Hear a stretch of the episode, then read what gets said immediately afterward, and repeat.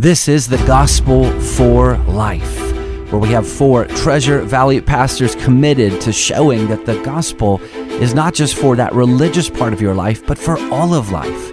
You never graduate from the gospel.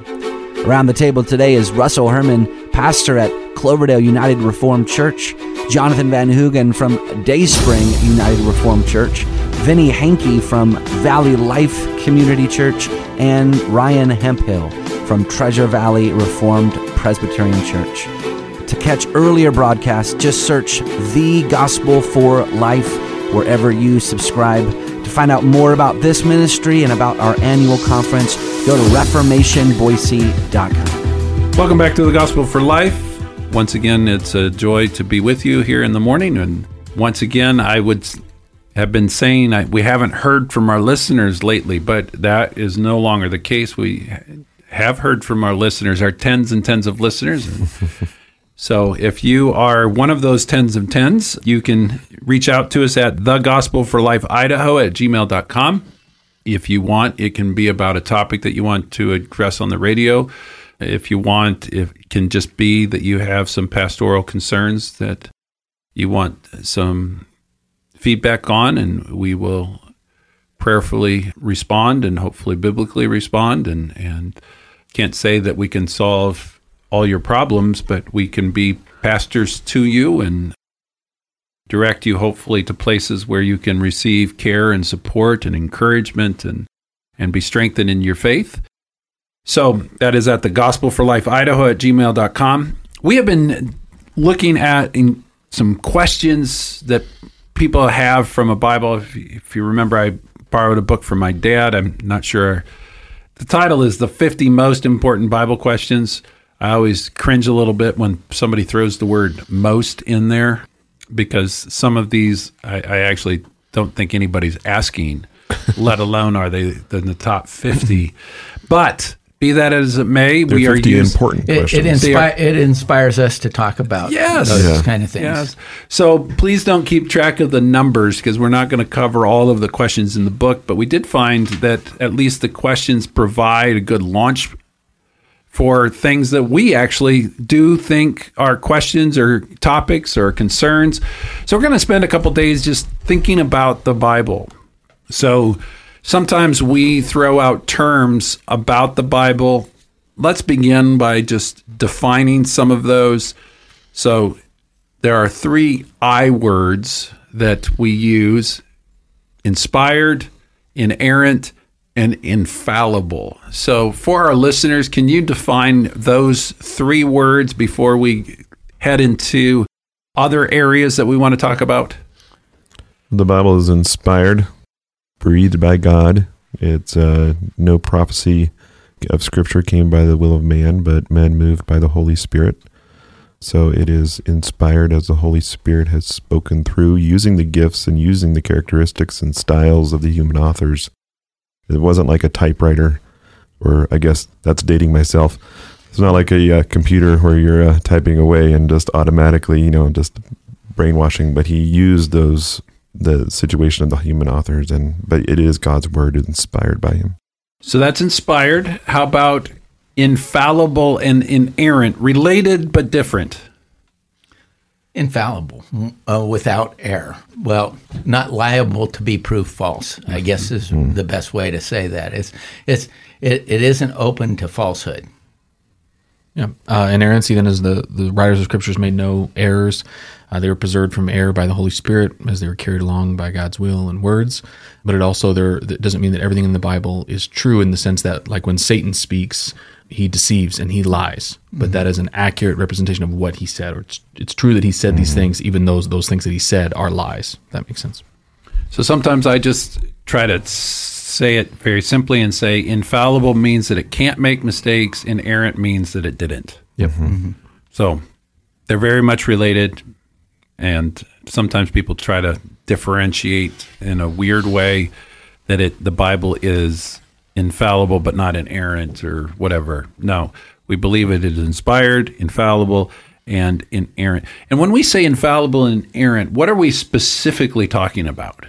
Well, we're talking about uh, the propositional statements of God's word. Um, we're talking, you know, we're we're understanding that the Word of God uses oftentimes phenomenal language, or you know, you know, just the same way when we talk about when the sun rose up uh, this morning, we recognize it's not sometimes speaking in a scientific way, but in a literal way. But we're talking about a very literal hermeneutic of the Bible that we, we should take God's words as God's word communicated to us. John Calvin used to say that God speaks to us uh, in baby talk. He he lisps to us because he is God. He's you know language is developed to communicate to us, and so he has to speak oftentimes in human terms um, with us. You know, so when it says things like God remembered. Well, God never forgets, but He's just it's it's a way for us, a way to present an assurance to us. I think uh, uh, Westminster kind of narrows it down a little bit to the original autographs that we call. So specifically the Hebrew that the Old Testament was written in, and the Greek that the New Testament was written in. You know, the the the, the most uh, common place to put your finger in in the in the God's word to point to inspiration is 2 Timothy 3:16 where it says all scripture is breathed out by God you know uh, and profitable for teaching for reproof for correction and for training in righteousness that the man of God may be complete equipped for every good work so this breathed out quality it's it's you know when uh, Ryan was talking about how he spoke through the prophets uh, you know he actually it when we think about breath you know it's it's this word is so hard to explain. It's it's theopneustos in the in the Greek. It's it's uh, God breathed, and so God is breathing through the author so that his words are actually the ones that are recorded. And those authors wrote in either Hebrew or Aramaic or Greek. And how many of those original writings do we actually have? Well, 66 books of the Bible. There, there, we, ha- we, ha- we have them divided into the 66 books of Old and New Testament. No, I was actually saying about the literal things that Peter wrote down. How many, or Paul, or Moses, or David, or Zechariah? How many of those original documents do Oh. we possess? Certainly, we don't have the originals, but we do have manuscripts that, you know, like for instance, the Greek, there's thousands of Greek manuscripts that be, can be compared one to another. And uh, one, you know, with them multiplicity of manuscripts, you are able to detect when when one made, you know, maybe a scribe and copying it, uh, copied down the wrong word or the, you know, maybe got a spelling wrong.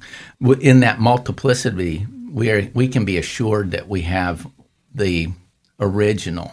So when we say the Bible's infallible, that when we say it's inerrant, what we're saying is that in its original form, there were no errors. What we mm-hmm. are saying is that there could be scribal errors that have occurred over time, but we have so much documentation of the Hebrew and the, the Greek manuscripts that we know that those errors would be so few and so far between, and none of them of substantial nature to to alter the the overall reliability and truthfulness of, of the Word of God.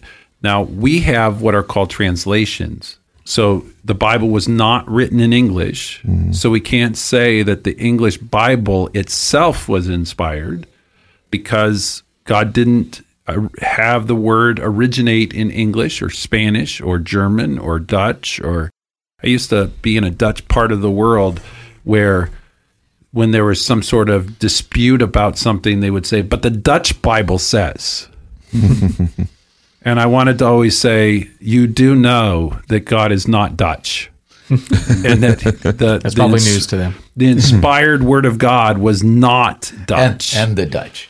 and the Dutch. But every translation is going to struggle because you're trying to take thoughts and phrases and ideas that were in Greek and Hebrew and move them into another language. Mm-hmm. And anytime you're moving something from language to language, there are rooms for, room for some squishiness because our words and their words are not the same and we don't have one to one. So, like in the English language, we have the word love that covers like six different applications. Right. Mm-hmm. Well, in the Greek language, they would have had at least three, really four words that would function the same way. Mm-hmm.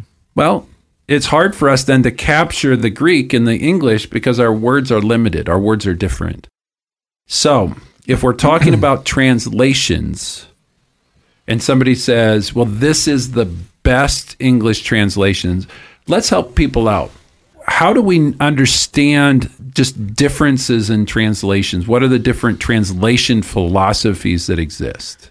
Let me recommend a book that's been helpful for me. It's by Gordon Fee and Mark Strauss. It's called How to Choose a Translation for All Its Worth. And they one of the resources they create in the appendix is a continuum of versions where they talk about uh, formal approaches to translation. Think of like direct word for word, one to one, as close as we can get it from the original uh, languages into English, to more functional, where we're looking at context and culture and, and, and updating some of the language to get out of that formalness. And then in the middle is kind of mediating versions. So, for example, if you look at uh, the American Standard Version, they, they classify that as very a formal, maybe a little wooden structured version. Where if you move over to like the Living Bible, is very functional, almost a, a, commentary. And then right there in the middle, you have uh, versions like the English Standard Version, and then uh, the version we use is the Christian Standard Bible, which is the heir to the Holman Christian Standard Bible. And they use something called a dynamic equivalent, which is a combination of this word for word formal uh, where appropriate, and then the combination of that functional. So Amos 4 6 is a great example of this, where the ESV says, The Lord uh, gave them uh, cleanness of teeth. Well, that's a colloquialism of the Near East that meant that God created famine in the land. So in the CSB, that translates it, uh, God uh, gave them nothing to eat. So it kind of helps us understand what those words mean. Yeah. Well, sometimes, and and what what happens sometimes in the translations, those translations do the work of the pastor. Yep. Pastor, you know, we exposit God's word. We we, you know, we're looking at that too, and oftentimes we've been trained to look at the original languages. So then we are actually, you know, doing that interpreting in the process of preaching. But we're aided by um, multiplicity of translations as well, and as you're pointing out you know there's there's a formal formal word for word kind of wooden and you know the the ASV is one of these where it even takes on the same sentence structure Yeah. as the Greek you know so depending on how the verbal sentence structure is laid out it'll it'll follow that same structure whereas uh, you go into like the Living Bible or some of these others the message they're they're prayer, paraphrases. They're they're you know so there's a paraphrastic construction. There's a it's kind of like an explanation of what it means, and so a paraphrase and and and they're not bad, but a paraphrase is more of a more of a translation than uh, more of a Commentary. uh, commentary than it is a translation. And so I, I think it's really just helpful to know where a translation fits on the spectrum um, that Vinny was talking about. And if you're going to do serious Bible study, I think you want to be more on the literal end of the of the translation spectrum.